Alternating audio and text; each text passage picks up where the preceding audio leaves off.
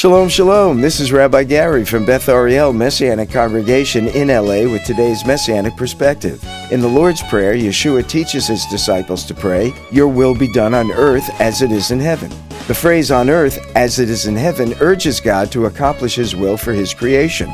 The word as does not appear in the best manuscripts. A better translation is, Your will be done in heaven and on earth. This is like Psalm 113, which states, Who is like the Lord our God, the one enthroned on high, who stoops down to look on the heavens and the earth? By heavens and earth is meant God's creation. And what is God's will for his creation? That it would be restored and made whole. This is why he sent his Messiah Yeshua to redeem and restore God's creation. To learn more about our ministry among the Jewish people, visit us online at bethariel.org.